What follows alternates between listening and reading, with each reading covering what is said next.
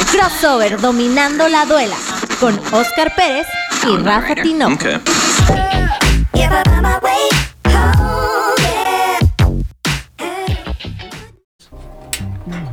¿Qué tal amigos? Esto es Crossover Dominando la duela. con Oscar Pérez. Y Rafa Tinoco. Y bueno, este ya un capítulo más aquí a través de Radiolan. Y oh, como ustedes bien saben, vamos a hablar de puro básquetbol. Les recordamos que estamos en www.radiolanmx.com bueno, punto diagonal CDMX. Así es. Rafita se lo sabe de Sí, memoria, nunca le falla. Y bueno, Rafa, tenemos muchas cosas de qué hablar. Va a haber, o por supuesto, NBA. Tenemos selección nacional. Selección nacional. Semifinales de la el básquetbol femenil. Femenil, de aquí en México. Nuestro país. ¿Con qué arrancamos, Rafa? Yo creo que arrancamos con la Liga Femenil. Venga, venga, me agrada eso. Ya estamos en semifinales. Los favoritos que habíamos dicho desde inicio de temporada se encuentran en esta faceta. Así Eh, es. Se va a enfrentar en semifinales Lobas de Aguascalientes contra Aztecas de Naucalpan. Un partido Un esperado. equipo, sí, muy esperado. Pero no sé tú, Rafa, eh, si lo veas de la misma manera. eh, Azteca se cayó hacia el final de la temporada. Sí, mm, mira, viendo ya ahí eh, algunos resultados y no sé si fue tanto como estrategia que le hayan dado descanso a algunas jugadoras para, para esto, igual eh, a sabiendas de que no iban a alcanzar el primer lugar, eh, vieron ahí un poquito, bajaron el ritmo, pero ya entrando a playoffs volvieron a ser las mismas aztecas de siempre y arrasaron con, con Quetzales. No, ah, no, eh, contra Mezcaltecas, perdón. Sí, aunque bueno, Mezcaltecas también fue un equipo que, Sí. si bien no fue de, de los peores en la temporada, eh, tampoco realmente era un contendiente. Sabíamos eh, perfectamente que iban a ser tres y uno más que se agregara por ahí. Sí, que en este caso eran Mieleras de Guanajuato, Lobas, Lobas, de Aguascalientes, Aztecas. Aztecas. y la que se cuela es Racers de Saltillo, que echó a escaramuzas. Que echó a En escaramuzas. serie- la única serie que se más pareja. partidos. Escaramuza levantó mucho, tuvo eh, contrataciones a mitad de temporada que levantó el equipo y Racers Saltillo que pues se mantuvo en esa línea y se dieron un buen agarrón, se fue la serie a tres juegos, lo ganó Racers de Saltillo eh, 2 a 1 la serie y ahí le, le mandamos un saludo a Charis Barruel que juega ahí en Saltillo junto a Paloma Flores que también la tuvimos ahí eh, Ya, ya ha estado En con nosotros crossover, aquí en ¿no? crossover, eh, Paloma. Esperemos que puedas este, estar de vuelta ya que ya que haya terminado la temporada. Sí, bueno, y desearle, desearle suerte porque va contra Mileras de Guanajuato, el equipo campeón, un equipo bastante fuerte que se reforzó bien para esta temporada. Y bueno, pues la final esperada es que pase Mieleras contra Lobas. a Lobas de Aguascalientes, pero bueno, las sorpresas se pueden dar en el básquetbol como en, lo- en el deporte en general, pues nada está escrito, se tiene que jugar. Eh, y vamos a ver si pueden dar sorpresa aztecas o las mismas de Racers. justo era lo que te iba a, Saltillo. a preguntar, Rafa. Ver a Aztecas o a Racers, digo, a Racers me parece más, más obvio, pero eh, Aztecas, ¿sería realmente una sorpresa verlas No. en una final o tú consideras que realmente están en, la- en el mismo nivel que y Lobos? Mira, eh, dos cosas. No sería sorpresa porque Aztecas en las últimas tres temporadas ha estado en la final, ¿no? Es la, la subcampeona eh, favorita, digamos, porque pues, tres temporadas seguidas llega a la final, no cualquier equipo.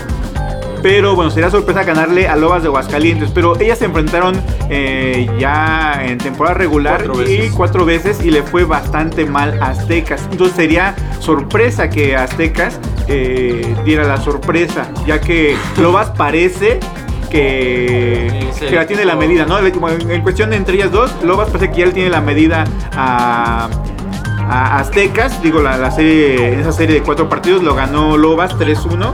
Entonces, y además va a ser en casa de Lobas, ¿no? La tiene mucho más complicado eh, Aztecas, pero digo, finalmente no es el favorito y como se puede quitar esa presión de no favorito y jugar mejor. Así es, ese, es una- un aspecto importante que se mantiene este, eh, pues, ¿cómo le podríamos decir? Esta, esta cualidad de los playoffs, que todos los partidos, sean dos o sean tres, se va, juegan en la casa de quien quedó mejor en, En la tabla posición, en este caso serían los número uno. Lo cual en este caso obviamente le da toda la ventaja a ese, a ese mismo equipo, ¿no? Sí, sí, sí, una modalidad eh, eh, bueno, que se hizo por la pandemia, digo, para no estarlas trasladando de, de un lugar a otro, se, se hizo una modalidad que se va a jugar viernes, sábado y domingo. En dado caso en de dado ser caso necesario, el domingo. Eh, que normalmente en la, la Liga Mexicana se, pues, se jugaría nada más sábado y domingo, que es más o menos los horarios que tienen. Pero en este caso se, se extiende para el viernes. Para mí, Lobas y Aztecas, yo creo que se iba a pasar eh, Lobas. eh, se van a ir al tercer juego, eso sí. Ok. Sí, sí, porque me parece que, que definir quiénes van a pasar es muy fácil, ¿no? Sí, sí, Ese sí. Sería como, como la, la- la opción más, más fácil en este caso. Más bien la pregunta es, ¿qué Aztecas- tanto se extienden las Ajá. series? Yo digo que Aztecas sí le saca una victoria. Ok. Y el Yo otro lado, contigo y en el otro creo que son dos y adiós. eh, no sé. Quiero, mi, corazón quiere que gane por lo menos un juego Racers. Creo que lo han demostrado, mostraron en- durante la temporada y este partido contra Escaramuzas esa garra y eh, ese carácter para eh, llegar hasta semifinales. Y por ahí si se descuida Mieleras y se, se contempla con un gran, gran, gran partido de Racers. Después sacar también por lo menos un partido. Lo veo un poquito más complicado, pero bueno, vamos a ver cómo, cómo aparece. Y la final esperada va a ser Lobas contra Mieleras, ¿no? Sí, eh, bueno, no nos vamos a adelantar, ya lo dijimos, cualquier cosa puede suceder. Eh, incluso, y no se lo deseamos a nadie, por supuesto, sabemos que puede haber enfermedades, lesiones, cualquier cosa que haga puede cambiar el- que alguno de los equipos se vea disminuido, ¿no? Pero en el escenario ideal para cada uno de los, de los equipos, eh, parece lo más obvio o lo más lógico que Lobas y Mieleras se estén enfrentando en la final, pero ya lo estaremos platicando el próximo miércoles. Sí. Caray. Ah, caray, no, me ando aquí, aquí viendo. Vamos a hablar eh, de la selección mexicana, Oscar, Sí. que ya se reunió, que no tuve la oportunidad de hablar contigo la, la Eh. semana pasada porque desapareciste, te tragó la tierra. Me tragó la tierra. eh, lo que pasa es que tú no sabes que estaba terminando de organizar la gira europea ah, con ellos. ok, ok. Entonces no me dio tiempo de regresar, pero ya estoy acá una vez más. Pues bueno, eh, la semana pasada, como ustedes bien saben, o quien sigue la selección mexicana de básquetbol, se hizo una lista de 30 jugadores. Así es. de los cuales este, Juan Toscano dijo yo sí voy a la, a la selección, entonces se, bajan varios este, mexicoamericanos y además el, no, coach... no es así que ellos se bajen. Bueno, más Juan Toscano... Eh, hay que recordarle a, las- a los aficionados, para los que no lo sepan, que eh, solo se permite un nacionalizado. Así es. O sea, podría ser eu- europeo nacionalizado mexicano, pero bueno, sabemos obviamente la trayectoria de Juan Toscano. Y al ser eh, México-americano, Y jugar en la NBA. jugar en la, en la obviamente primero y tenía en ya- la NBA, en el momento en el que él dijo sí voy, en automático todos los demás que tenían doble nacionalidad, aunque quisieran ir, quedaron automáticamente ¿no? fuera. Pero bueno, políticamente correcto. Dijeron que por compromisos, Eh. que le dolía la espalda, que no sé qué. Eh, No, Juan Toscano dijo que sí, los demás ya no tenían Sí. posibilidad. Y, y vamos, no es que esté mal, o sea, eh, vemos la lista y cualquiera de esos preferimos a Juan Toscano, por supuesto. Por- ¿no? Desde luego. Y bueno, entonces ya se recorta la lista y quedan 17 jugadores. Todavía esos 17 se tienen que recortar todavía para los. Bueno, en caso de llegar a las Olimpiadas o el preolímpico, a 12 jugadores. Quizás tengan de repuesto 3 por si alguien se lesiona y los tengan ahí a la mano. Pero que somos tú y yo, dos. que seríamos tú y ya están apartados. Cristian también ya Sí, está ya- ya apuntado. Bueno, y en esta lista está Orlando Méndez, Paul Stoll, Así es. eh, Diego Willis, Alex Pérez. Eh, bueno, lo que es Orlando Méndez, él nació en, en Texas, pero este, obviamente lleva un proceso de selección desde los 16 años y por si no se considera como un doble nacionalidad. Así es. Eh, Paul Stoll nació en Michigan, pero es el mismo proceso. Él está desde, eh, Desde inferiores. desde inferiores. Y lo mismo caso de Alex Pérez, que igual es mexicoamericano, pero tiene eso. Omar de Aro, que sí es nacido aquí en el territorio nacional. Brian Ceballos. Brian Ceballos es un chico de 19 años, es como de la eh, de- del equipo campeón del Centro Baxter cuando era U17. Eh, está José, eh, José Estrada, Esteban Roacho, que es de la misma categoría de, de Brian, de lo U19, o 19 de 19 años. Está el veterano Gabriel Girón, Juan Toscano. Marco Ramos, Paco Cruz, que para mi gusto, Paco Cruz es el mejor jugador actualmente de la selección, bueno, nacido en México, Claro. Eh, porque pues el mejor sería Juan Toscano, ¿no? Pero bueno, eh, de los nacidos aquí en México, Francisco Pérez para mí es el mejor jugador en la actualidad.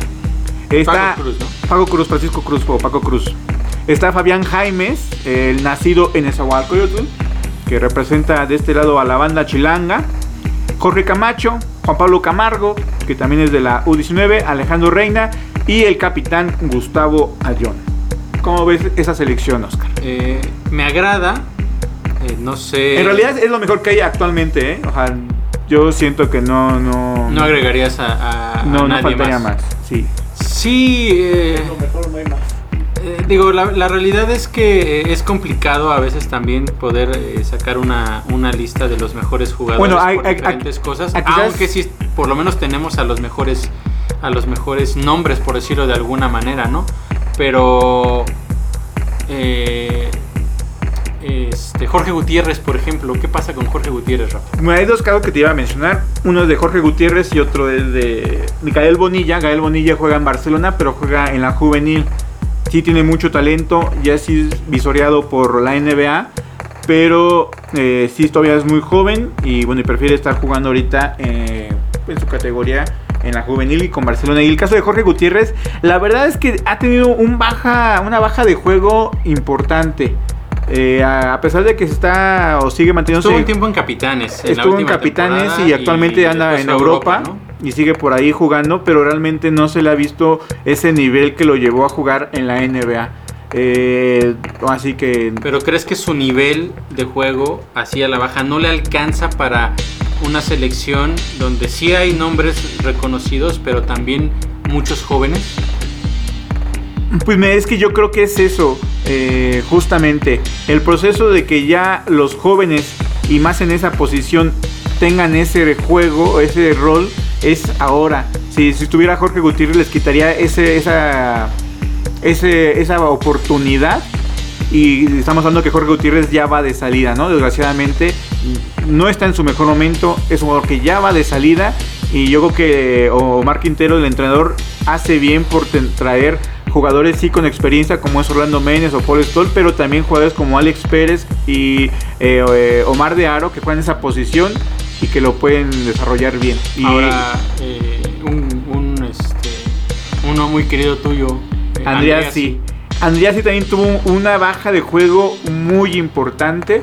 Eh, lo vimos en Astros de Jalisco, o mejor dicho, no lo vimos en Astros de Jalisco. Y después se fue a jugar a España. Mm, No está teniendo una temporada como, como aquella en Capitanes, que sí fue la sensación y, y- y fueron los reflectores que todo el mundo lo volteaba a ver de que, ¿y este chico de dónde lo sacaron? Y no ha tenido ese. Siento yo que aparte Capitanes lo está cuidando y, y su carrera esperando que podría llegar a la en con Capitanes a la, a la G League. G-League. Y en lo personal sí me hubiera gustado verlo, pero yo sé que eh, en su nivel de básquetbol en este momento no le da. Ok, pues sí, bueno, Y en la selección tienen que ir los mejores. Así es, casi, porque nosotros no, no podemos ir, No, tenemos no. compromiso ese Sí, fin sí, de sí. semana. Este, tenemos unos 15 años en Cuautla y pues no, no, no podemos ir, ¿no? Ahora, las posibilidades de que México logre llegar a los Juegos Olímpicos, pues la realidad es que tampoco son, o sea, eh, eh, se calificó prácticamente de milagro, De milagro, a, esta, como a esta instancia. ¿no? Mejor cuarto lugar de cuatro. Pero la realidad es que Chulada. la- las, La las posibilidades son pocas. Son pocas, pero digo, a partir de, de que tomó las riendas Omar Quintero, se le está viendo una estructura mucho mejor y, mu- y Claro. está siendo mucho mejor planeado. Es decir, la gira europea que va a tener antes del preolímpico, jamás en su vida la habían tenido. Eh, prácticamente cuando tenían eh, juego de, de FIBA, eh, se juntaban esa misma semana y ya estaban volando para jugar el partido. O sea, ni siquiera tenían partidos de preparación antes. Por lo menos es así, hay una gira con un mes eh, de anticipación para esos juegos.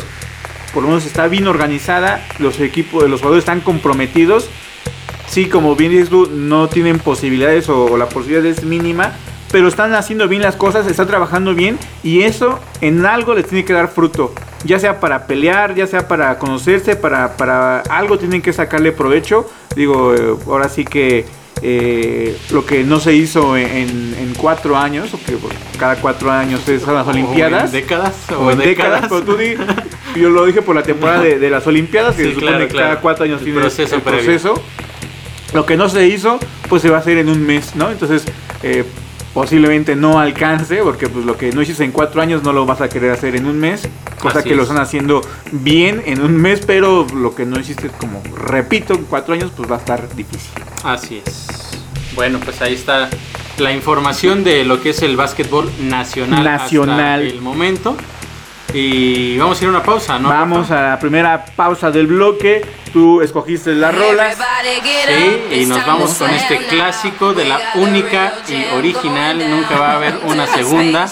Space Jam con el, eh, el dios del baloncesto, Michael Jordan. Ah, la canta. No, no la ah, canta, ah, ah. pero es su película. Va, va, va. Vamos.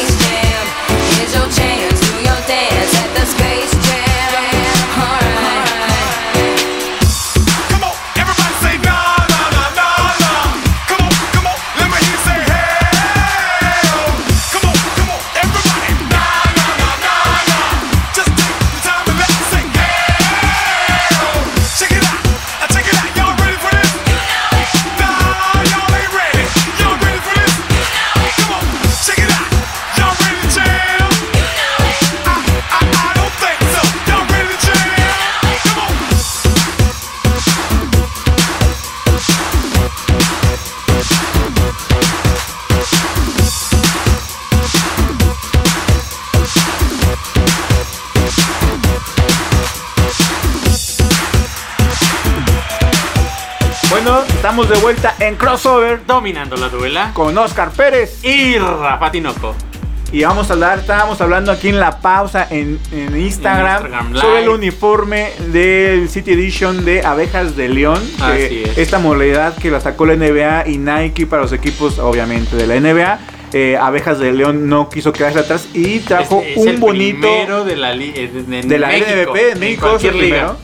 Y sacó un bonito modelo Rosado con, con eh, naranja y amarillo más o menos, ahí y- fusionándose. incluyendo este, las, los edificios representativos y las tradiciones de más, más este, pues más reconocibles de León, ¿no?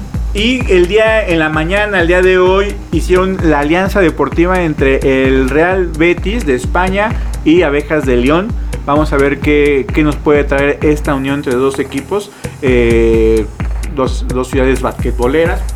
Así Y- es, que, que hay que recordar, digo, para los que no están muy familiarizados con el básquetbol fuera de, de la NBA o de nuestro país, los que, los que lo estén, en Europa hay una liga muy importante, sin lugar a dudas la segunda mejor y solo quizá un par de escalones por debajo de la, de la NBA.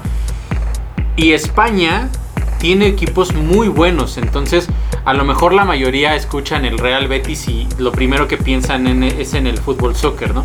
Pero en realidad tienen sus, sus equipos filiales de baloncesto y Bien. que son muy buenos y donde pasan jugadores que en muchas ocasiones terminan jugando en la NBA. Sí, sí, y el mismo caso de Facu Campazo, que argentino que juega en, eh, jugó en el Real Madrid y ya ahorita está jugando en, en, el- en los Nuggets de Denver. Y así muchos jugadores, tanto españoles y como de otras nacionalidades, pasan primero por la Liga Española o en la Liga es. Europea y después brincan Esa es una a cosa importante, ¿no? O sea, hay una liga, digamos, interna en España y en cada uno de los países y aparte hay una liga Champions. europea. Sí, sí. Entonces ahí te está, eh, se habla de que el nivel realmente es muy importante y eh, se refleja muchas veces en campeonatos mundiales cuando llevamos a las selecciones armadas o incluso en los Juegos Olímpicos, ¿no? Cuando vemos a jugar a selecciones como la Argentina que, que le gana a la norteamericana porque tiene una un equipo como tal, la palabra eh, tal cual, un equipo más formado en lugar de solamente figuras que se ponen sí. dentro de la duela. ¿no? Y muchos de esos pasaron primero o siguen jugando en las ligas europeas. Entonces creo que por eso es importante eh, esta alianza del Betis con, Le- con eh, Abejas de León. Porque quizá puedan imprimirle un poquito de esa, eh, ¿qué podríamos decir? Cultura, ideología Sí. de cómo se juega allá y quizá puedan ayudar a que el básquetbol mexicano crezca. Sobre todo la formación, como habías mencionado, hay equipos no solamente europeos, también eh, es un, algún reflejo de en Sudamérica también, eh, que los clubes tengan varios equipos en ligas profesionales de primera división o en su, en su máxima expresión, ya sea de fútbol, básquetbol, voleibol o atletismo. Y el Real, el Real Betis hace eso, el Real Madrid también hace eso, ¿no? El Barcelona también hace eso. Aquí en México, desgraciadamente, no. Eh, equipos eh, grandes o importantes no solamente es fútbol y, de ahí no hacen ese esa corporativa o, o ese complejo para todos los deportes, ¿no? Para, para adaptar. En Sudamérica lo hace el San Lorenzo, lo hace el Flamengo de Brasil. eh, hay varios equipos que, que tienen esa, de, de esa- ese complejo deportivo. Así es, sí, se- sería maravilloso que eso sucediera, pero la realidad es que, que no pasa en nuestro básquetbol. Entonces, eh, el trabajo de ligas eh, como la LNBP es importantísimo para que nuestro básquetbol pueda seguir creciendo. ¿no? Y bueno, ya, ya próximamente va a arrancar la NP en nuestro país. Vamos a traerles la mayor información eh, sea posible de esta liga. Y también obviamente recordarles que va a haber un hecho histórico este año. Capitanes va a estar en la NBA G, eh, G League.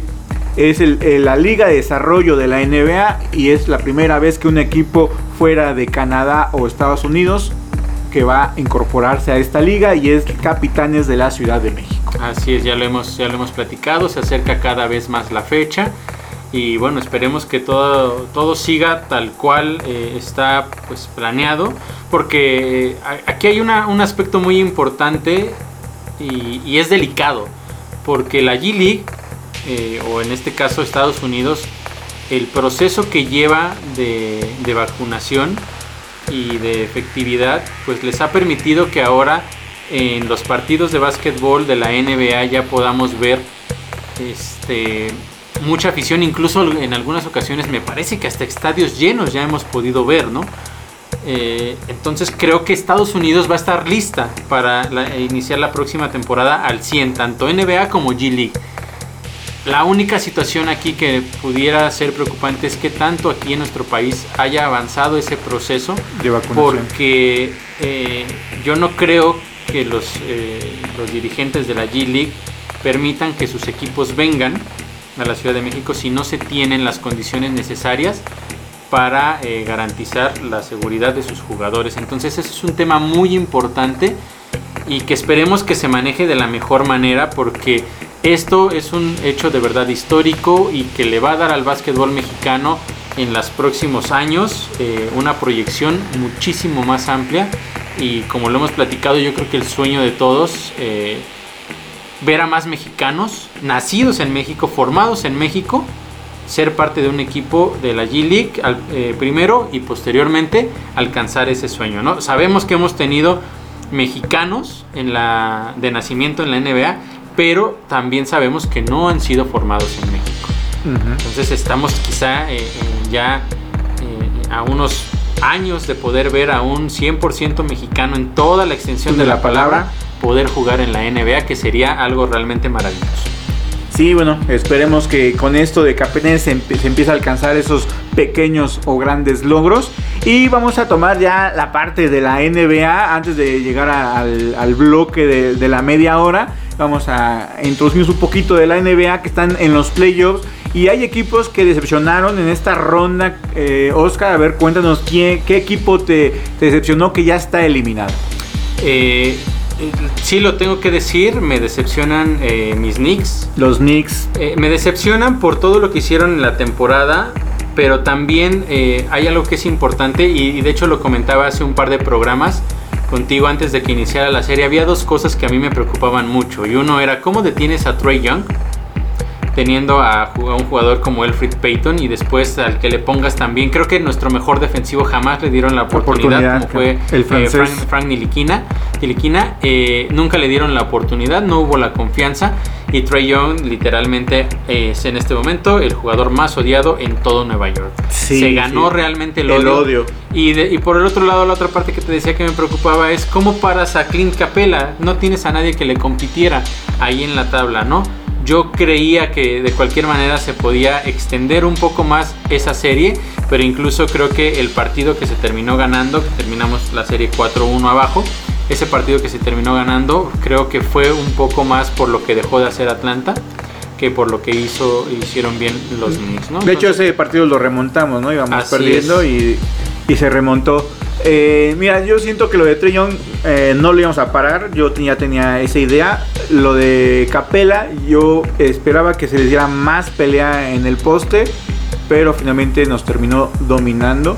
Y sobre todo es de que en la mayoría de las jugadas, cuando penetraba Trey Young, le marcaban, le salían dos al equipo y siempre encontraba solito a Capela, para volcar la pelota en el centro. Y cuando fallaba el tiro, los rebotes ofensivos Sí, fue, realmente una, un una asco, grosería. Un Entonces, asco. eh, Bueno, aparte de los Knicks, porque eh, en la última sección normalmente vamos a eh, enfocarnos vamos más. allá, pero eh, no sé, Rafa, yo creo que no sé si decepción, por supuesto, quizá la, la pregunta va encaminada un poco hacia los Lakers. Yo no veía a los Lakers como realmente este, favoritos para, para avanzar, incluso teniendo a LeBron James y a Anthony Davis. Yo creo que fue eh, más la lesión de, de la De Anthony ceja Davis. Anthony Davis. Que, que los terminó por darles de baja, pero también es un hecho que cuando Chris Paul estuvo en duela, eh, los hacía pedazos. ¿no? Sí, sí, sí, Eh, y el, del partido que le ganaron a los, a los Suns fue por porque no estaba precisamente Chris Paul. Sí, y, y bueno, eh, Y Jimmy Butler de Miami, sí, eh, sí, el Miami, de- eh, creo que si tendríamos que, tuviéramos que mencionar a uno, por ser el, el campeón del este y por tener los, prácticamente la, la La misma, misma escuadra que tenían, eh, sí terminan decepcionando o mostrando que realmente es muy diferente jugar en una burbuja donde no hay aficionados a jugar ya, digamos, en, en la normalidad, ¿no? Pero eh, sí, tendríamos que irnos seguramente con el Miami Heat porque pues no, no vieron ni siquiera una sola victoria en, esa serie. Sí, un equipo que se esperaba mucho más de ellos y más por lo que hicieron en la burbuja en la temporada pasada. Vamos a ir a una pequeña pausa y regresamos. Recuerden que esto es crossover Dominando la duela. con Oscar Pérez. Y Rafa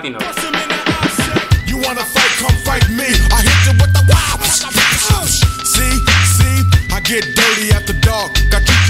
Spielberg. You get your ass kicked in the park. You don't believe me? The proof is in the pudding.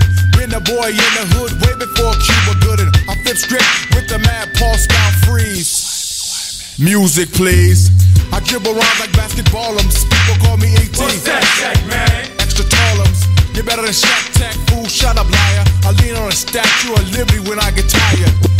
Then I punch her in the stomach. I don't give a heck. Hey, yo, why you pull the hooker like that? Yo, she breathe on my neck. People walk around like yo, they get charged, but I'm big like a gorilla. Six, seven, eight, large. I kick rhymes like moved up Quan do. I smoke, smoke the mic, mic like Cheech and Chong do. You don't like Shaq, frankly, I don't give a damn. I know I got skills, man. I know I got skills, man.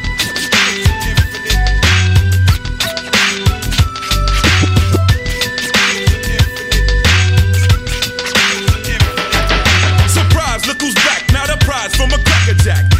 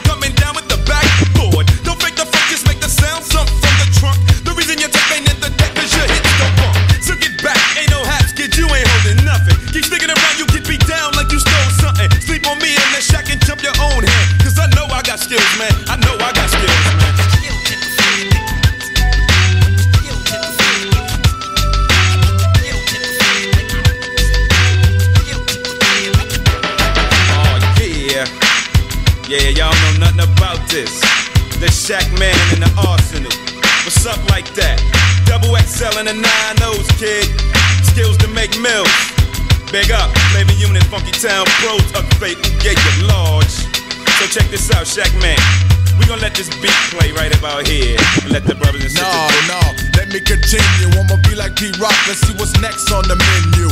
Mike checker, the rim and rhyme wrecker. Rocks from here to Mecca.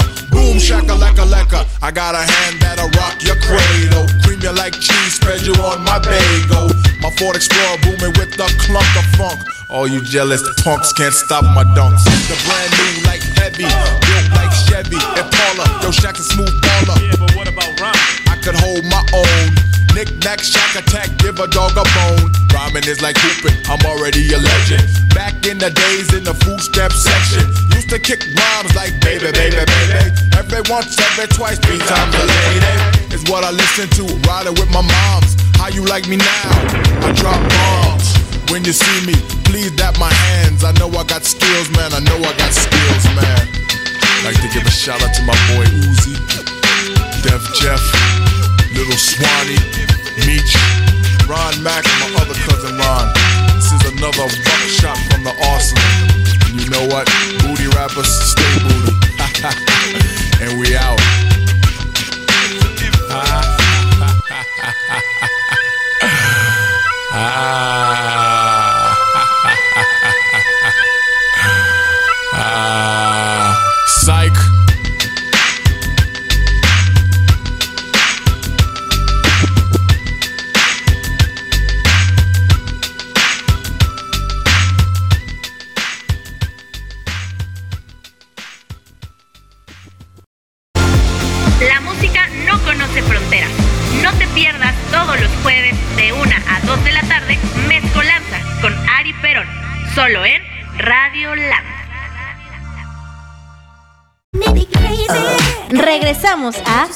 Crossover, dominando la duela.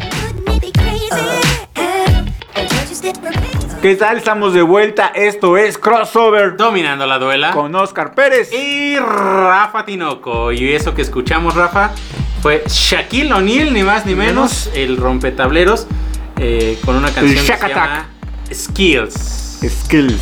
Aquella, los 90, ¿no, Rafa? Yo creo sigue como 95, 96 por ahí Sí, cuando sí, estaba en el Orlando En el Magic. Orlando Magic. Y bueno, vamos a hablar del MVP de la temporada, Oscar. A ver, este europeo que, que rompe varias, eh, eh, pues bueno, sí, como récords, podría Sí, llamarlo así, sí. en el sentido de que es el primer jugador en ser drafteado número 41, es el draft más bajo en ser MVP. Así es. Y, y eso te habla de, de que el talento, cuando lo Pero- sabes trabajar, porque una cosa es que tengas talento y otra cosa es cómo lo trabajes. Y le llevó tiempo a él llegar a este nivel y, en, en medio de una liga llena de figuras como Kyrie Irving, como eh, Kevin Y- Durant, y una James posición Harden, que- Antetokounmpo, Que no brilla mucho. Bueno, estamos hablando de Nikola Jokic, mejor conocido como el Joker. el Joker. Eh, este europeo llega para los Nuggets de Denver y, y realmente es un aparte que bajó mucho de peso, ¿no? Sí, estaba gordito y Ajá. después este de la cuando empezó la pandemia Le metió, le metió duro al gym y bueno, no es que Y ya más, más que Jim, yo siento que ¿Que le a la dieta. a la- yo creo que le bajó ya. Es que sabes que siempre lo veía yo comiendo Sí. tacos de pastor. Yo me lo encontraba ahí en la taquería y yo le decía, bueno, pues es que tienes que bajarle un poco, ¿no? Porque aparte se echaba también el refresco. Sí, sí, sí. Ah, entonces- Eh, Nicola, pues eh, hay fotos en las redes sociales cuando era mucho más joven y era mucho más gordito todavía.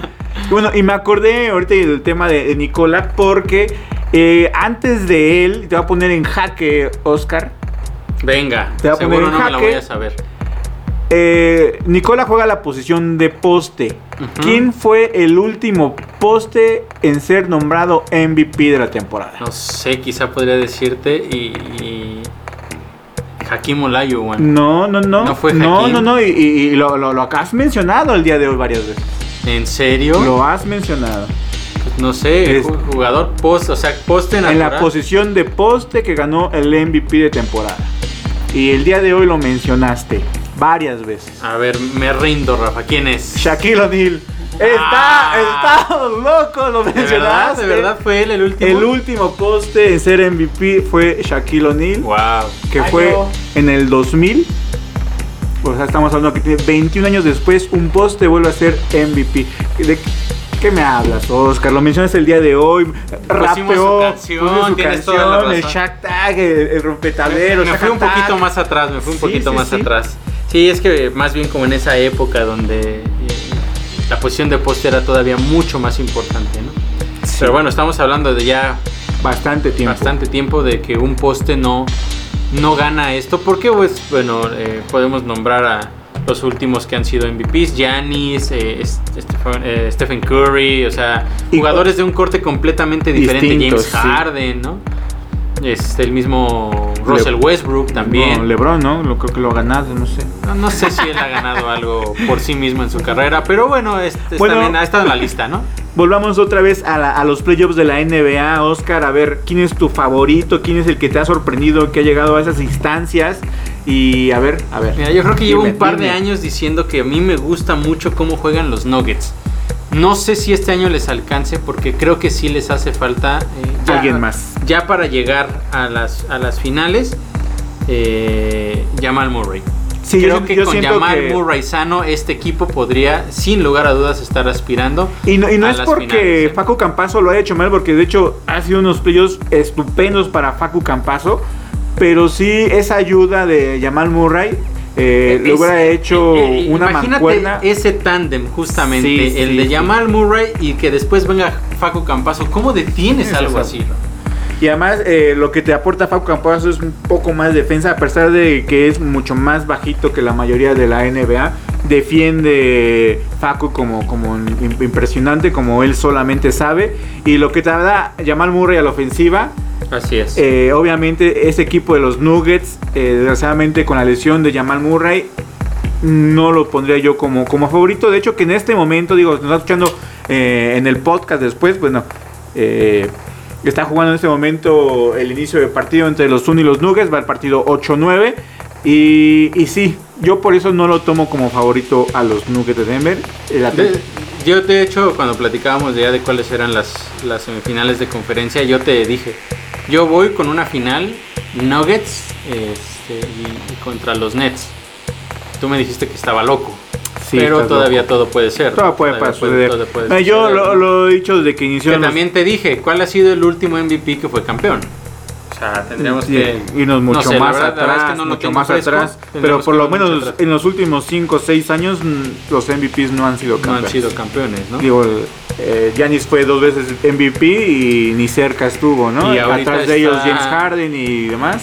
Y ahorita están a- al borde de, de la eliminación. Bueno, van 0-2, pero, Pero- la verdad es que el, el nivel al que está jugando el equipo de los Nets, pues no, no da como muchas esperanzas, ¿no? Para, para unos Bucks de Milwaukee que hicieron algunos cambios esta temporada para tratar de, de ser un equipo más sólido y pues ni con esos cambios les ha funcionado. Pues mira, yo lo dije desde el inicio de los playoffs, no es por subirme al barco, pero los Nets de Brooklyn para Bueno, es mí... que yéndole a los Knicks no te puedes subir al barco de los Nets. No, obviamente, no, obviamente no.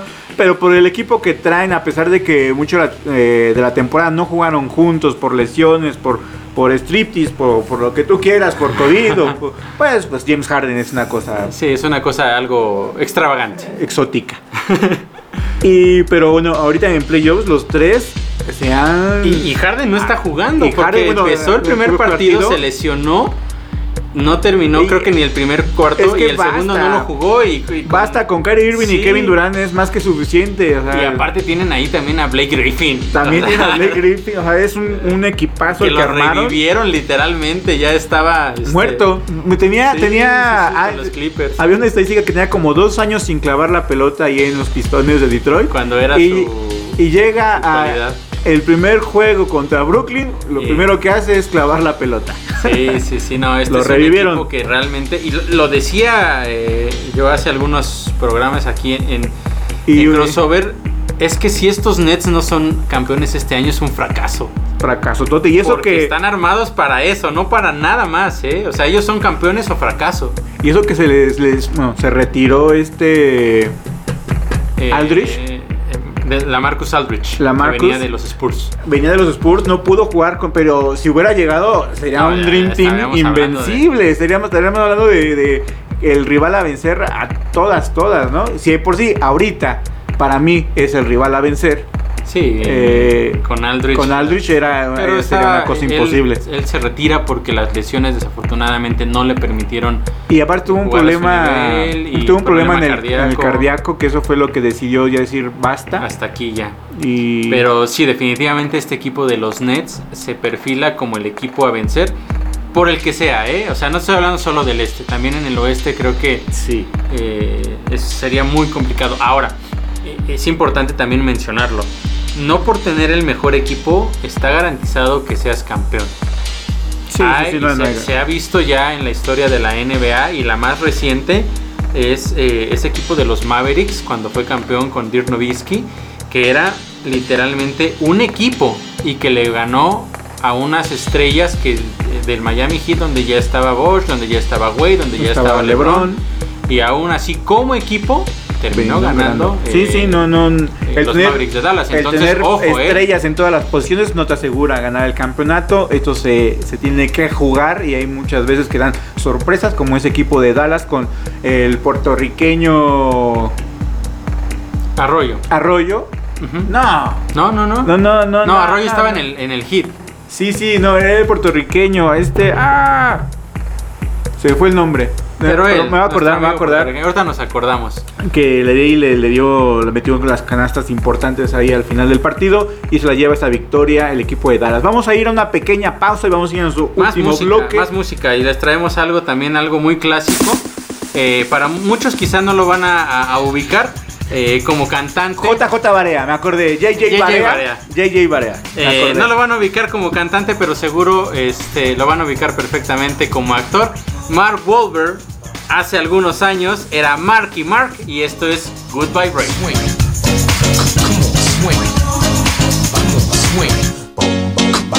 swing.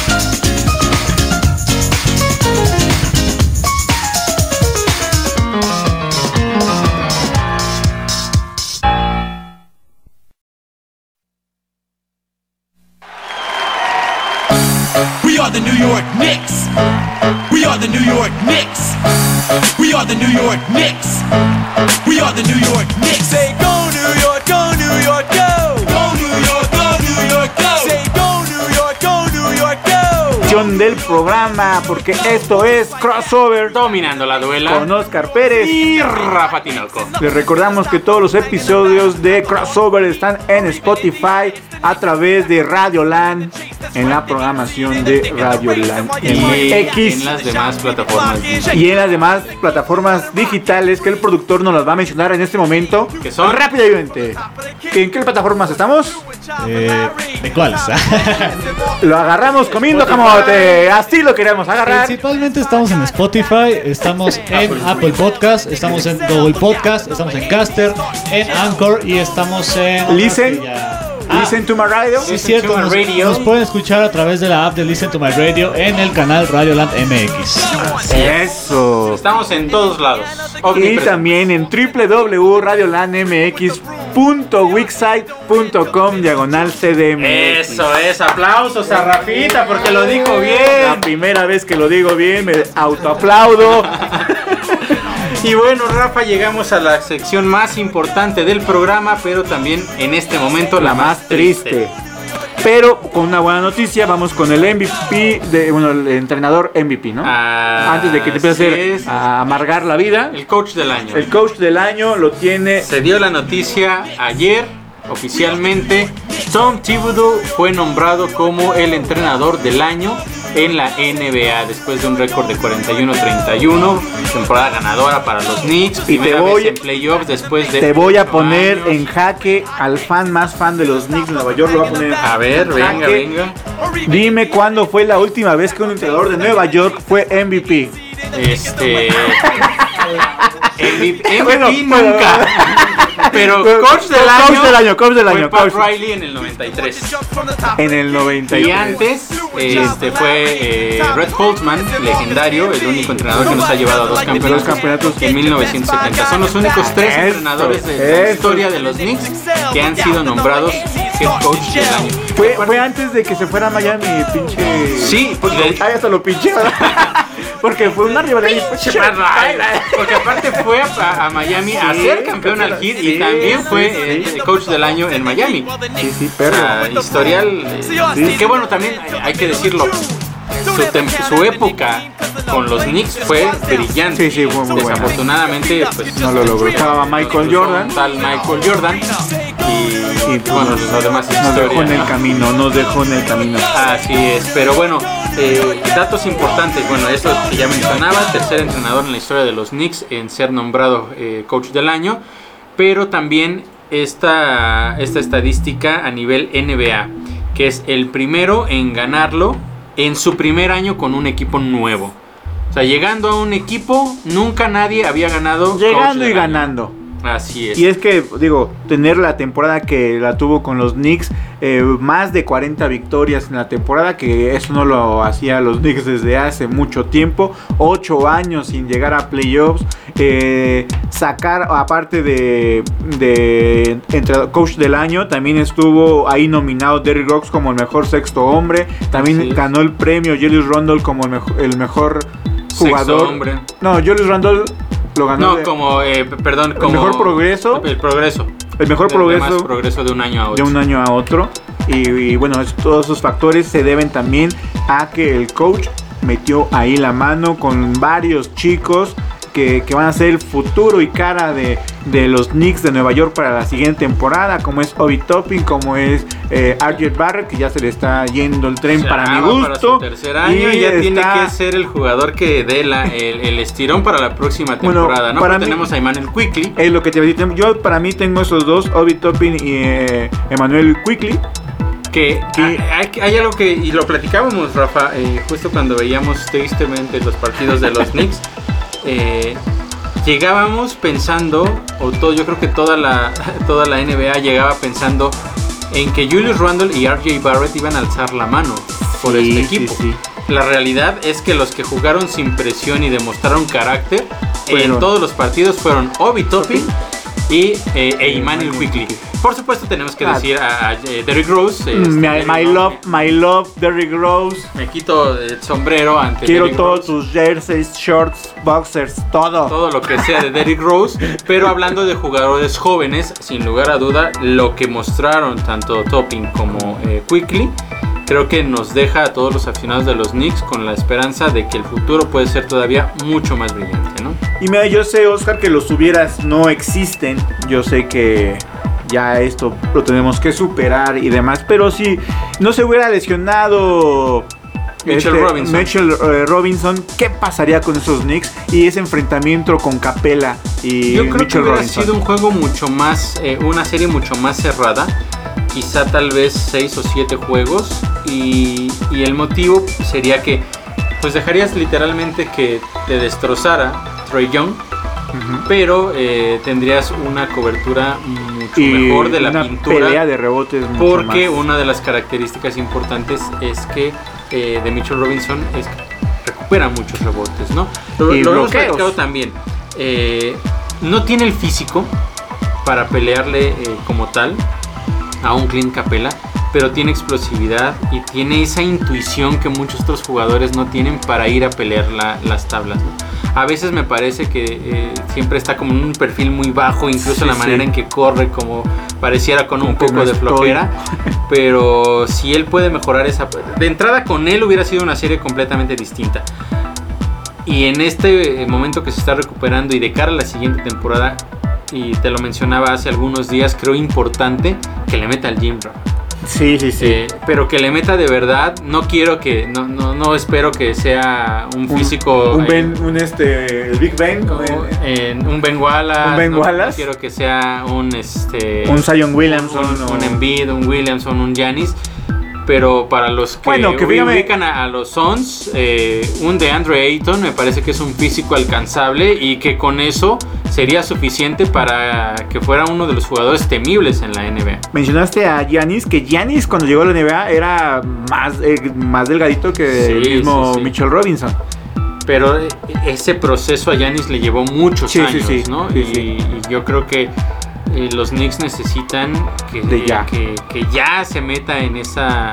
Ese rubro de, de físico Sí. para, para ser más Porque hace competitivo. muchas cosas dentro del equipo, incluso tiene ahí su como este videoblog donde entrevista a sus jugadores, hace cosas chistosas eh, que lo pueden ver ahí en la página de, de los Knicks. Pero necesitamos ya que le meta al gym, porque sí es importante, ya se vio en esa temporada que fue más corta, donde el ritmo es mucho más intenso, que necesita estar físicamente mejor preparado para ser uno de los jugadores importantes en los Knicks. Si él logra mejorar en ese aspecto, imagínate a un Mitchell Robinson con un Obi Topping con mucha más confianza, también Mitchell este Emmanuel Quickly y yo tengo la esperanza de que este año haya sido de mucho aprendizaje, mucha madurez para RJ Barrett y que Sí. pueda ser esos cuatro los jugadores que nos lleven más arriba, ¿no? No sé qué tanto Julius Randle vaya a regresar, ya estaré platicando más adelante de eso. Se hablaba de darle un contrato eh, máximo, pero también la realidad es que lo que mostró en los playoffs deja mucho que desear y hay jugadores importantes en la agencia libre de los cuales ya estaremos hablando posteriormente. Sí, ¿no? vamos a hablar, te, te iba a comentar eso yo fuera de un poquito de los Knicks. ¿Qué onda con Christian Porzingis que, habló Porzingis. eh, que él no sentía parte del equipo, que era un Ah, jugador pero de la suplementario, que toda la, la atención es para Lukita Doncic y bien merecido porque Pues Doncic es que es, Doncic. Lupita, mi amor, por supuesto. Pero bueno, volviendo ya, es- pequeño lapsus que tuve, volviendo un poquito a los Knicks y ya para irnos del programa. eh, en cara de la siguiente temporada, ¿qué se espera del latinoamericano y sobre todo el argentino? Luca Vildosa. Luca Vildosa. Es un jugador que tiene eh, una proyección muy grande. Es uno de los jugadores de los que mejor ha hablado el mismo Facu Campazo. Lo conoce muy bien de cuando jugaban allá en Europa. Y se espera que esta posición de uno o quizá de De dos pueda eh, verse muy reforzada con él. Seguramente va a ser un jugador que venga de la banca. Pero el talento que tiene es para tener un tándem, eh, ya sea en la posición 1 o 2, muy importante. Digamos que, que al final de temporada los Knicks tuvieron mala suerte con la lesión de Mitchell Robinson y con eh, la llegada de Luca Vildosa con que su pasaporte de trabajo, su, Su visa de su visa de trabajo no- llegó, llegó. a tiempo, nunca llegó. Cuando llegó pues ya eran playoffs y era, Ya, ya llegó, era demasiado tarde. rato, ya Sí, que siento que hubiera dado una- un cambio totalmente a los Knicks con esos dos jugadores. Sí, porque una de las cosas que faltó y mucho, eh, una de las tantas cosas que faltaron en esta serie contra los Hawks fueron tiradores. Sí. Tiradores que fueran efectivos en momentos importantes. Y eso, eh, de eso careció mucho el equipo, porque todo lo pusieron en los hombros, ya lo decía yo, de Randall y de Barrett, que desafortunadamente pues no, no dieron el ancho, por lo menos en esta serie. Y que a pesar de que Tom Thibodeau gana el entrenador del año, creo que eh, si hay algo que criticarle en esta serie, yo creo que les dio juego de más. Creo que debió Sí. haberle les dado eh, un poco más de banca en ciertos momentos, porque eso fue lo que creo que terminó afectando un poco el juego. Pero bueno, estamos hablando ya en Re- re- retrospectiva. y repuso, ya repuso el camino eso. con Alfred Payton que ya realmente le empezaba a dar 5 o 6 minutos y después ya no Ya veía después ni siquiera veía ni- acción, ¿no? acción. Se dio cuenta de que no es lo mismo temporada regular que playoffs y bueno, de todas maneras terminó saliendo lo mismo, pero el problema es que sí puso a Derrick Rose, pero eh, no estaba para jugar los partidos completos. completos, ¿no? sí, los, Cuando los pudo- 40 minutos o los 30 y Así Ocho es. que- Cuando estuvo a su máximo nivel, sin lugar a dudas estuvo imparable, pero cuando ya, Sí, ya se, se- cansó, pues se bueno, desafortunadamente. No, entonces vienen muchas cosas importantes, ya estaremos platicando de eso posteriormente. Pues bueno, esto es Crossover Dominando la duela. con Oscar Pérez y Rafa Tinoco. y con la sección de los Knicks. Nos vamos y nos vemos el próximo miércoles en punto de las 8 de la noche. We are the New York Knicks. We are the New York Knicks. We are the New York Knicks. Say go New York, go New York, go. Go New York, go New York, go. Say go New York, go New York, go. Go New York, go New York, go. Well, just like that, look who's back in the mix. Straight out of New York City, it's the red hot. Esto fue Crossover, dominando la duela. And yet you still amaze me.